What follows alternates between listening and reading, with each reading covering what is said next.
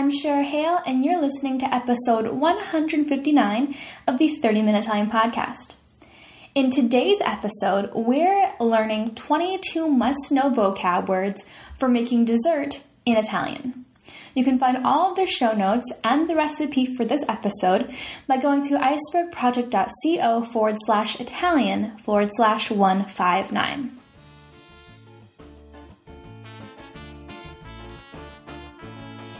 So I don't know about you, but I love dessert.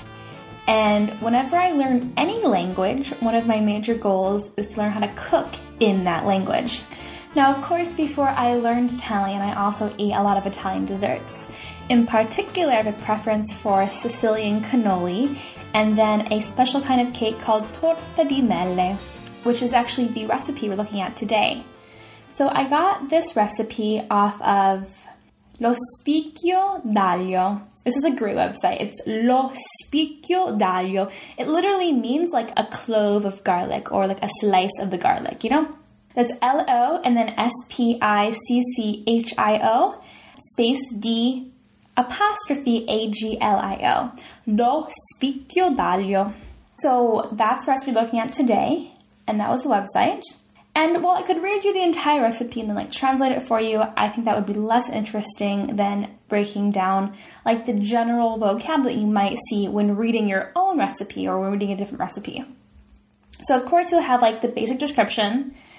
You might want to look for a line that says like how long this dessert once made lasts in the fridge or how you should cover it or how you should conserve it. This one in particular, it conserves best. It says la torta di mele si conserva ottimamente per quattro o cinque giorni. So it should be uh, conserved for about four to five days. Then it has the ingredients, and what you'll often see is the like the European measurement. So you'll see grams instead of cups. You'll see things like un bustina, like a, like a bag. But just know that you have to be doing a lot of conversions in your not in your head, but online. So some of the things after the ingredients, you'll find the instructions. And this has one, two, three, four, like around 14 different steps for you to take. And they can get pretty detailed. And there are also a lot of direct pronouns here, so little words standing in for the larger nouns, like le for le mele. So, like wash the apples, peel them, and then cut them into quarters. And they'll keep using this ending le because it's referring to the apples. Eh, tagliarle a fettine, cut them into pieces. So, without going further into the specific recipe, I'm going to give you the vocab words and then some examples that go along with it so you can kind of get an idea when the, so when you see them they're not so foreign to you. Some of them are really basic, which you'll, you'll know just from like conversation, and some are really specific to cooking. So the first one is basic, and that's lavare. Lavare, A L A V A R E, means to wash, as in lavare le mele. Lavare le mele. To wash the apples. This one, the next one means to remove. And that's eliminare. Eliminare, as in to like eliminate almost in English. Um, I mean, you would use this in a sentence like to remove the inner core, in parentheses, of the apple. Eliminare il torsolo interno. Eliminare il torsolo interno. Our next one is pretty fun, and that's to grease. Then to grease a pan, and you would say imburrare. Imburrare. So if you know the word for butter in Italian, that's burro, and they've basically turned it into a verb. So you're saying im, as in I am, burrare. Imburrare is to grease, as in to grease well a round mold with an openable hinge, which is very specific. Imburrare bene uno stampo tondo con cerniera apribile.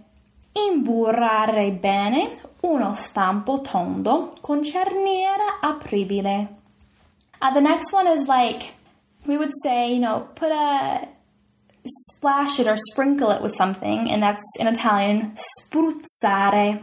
Spruzzare. S P R U Z Z A R E. Spruzzare, to splash or to sprinkle.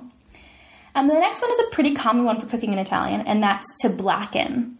So, like a blackened, like a blackened chicken or a blackened cake, or a blackened piece of something, and that's annerire Annerire is to blacken. So using both of those vocab words, spruzzare and annerire, you can say to sprinkle them with some drops of lemon juice to not make them blacken. So that's when we're trying to avoid the blackening happening, like with apples. Spruzzare con qualche goccia di succo di limone per non farle annerire. Spruzzare con qualche goccia di succo di limone per non farle annerire. And that le you're hearing after spruzzare and farle, you're hearing spruzzare and farle. They're still referring still to the apples, le mele. And the next one is also pretty common, and that's to preheat, as in to preheat an oven. And so you would say pre-riscaldare, pre-riscaldare, to preheat. As in, pre-riscaldare il forno a 180 centigradi, which is around 350 Fahrenheit. So you would say pre-riscaldare il forno a 180, 180 centigradi. The next one is pretty specific to baking, and you'll usually know it if you're like if you really like to bake.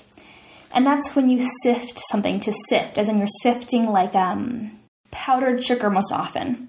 And this would be setacciare, setacciare, and that's spelled. Setacciare, as in to sift the flour in a bowl with the yeast. Setacciare in una ciotola la farina con il lievito. Setacciare in una ciotola la farina con il lievito. To sift the flour in a bowl with the yeast. The next word is to make lukewarm, which is not to be confused with to make warm, which is riscaldare. To make lukewarm is far intiepidire. Far, as in the shortened verb of fare, far intiepidire, like to make lukewarm the milk or to make the milk lukewarm. Far intiepidire il latte. Far intiepidire il latte. The next one is to use a pretty basic verb, and that's utilizzare. Utilizzare. As in, the preparation of the mix can happen in a bowl using an electric mixer. La preparazione dell'impasto può avvenire in una ciotola utilizzando le fruste elettriche. La preparazione dell'impasto può avvenire in una ciotola utilizzando le fruste elettriche. The next one you probably all know, and that's to work, as in lavorare. But you can also work ingredients within this kind of context. So you can say to work the sugar with the softened butter until reaching a white and frothy mixture. In Italian, that would be lavorare lo zucchero con il burro ammorbidito fino a ottenere un composto bianco e spumoso. Lavorare lo zucchero con il burro ammorbidito fino ad ottenere un composto bianco e spumoso.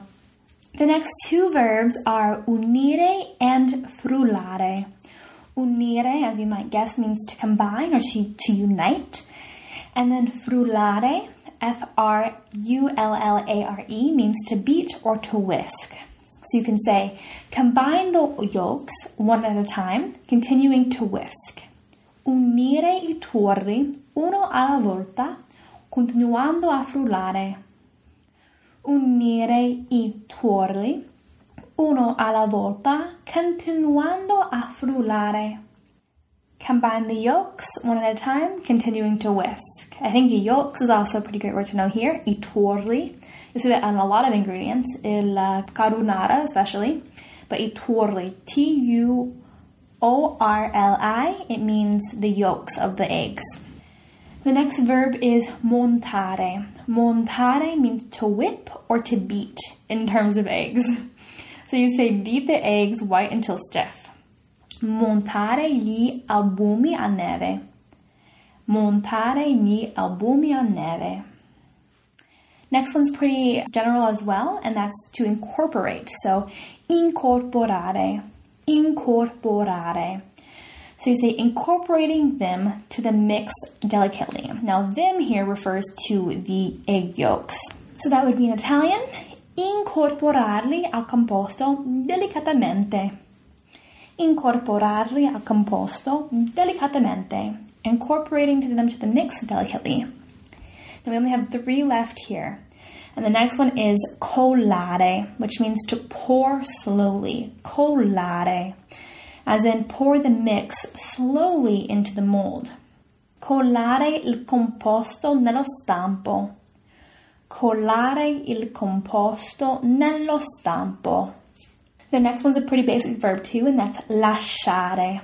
Lasciare, as you might know, means to leave or to let, and you can use it in this context too. So you can say, leave the cake for some minutes in the turned off oven with the door semi open.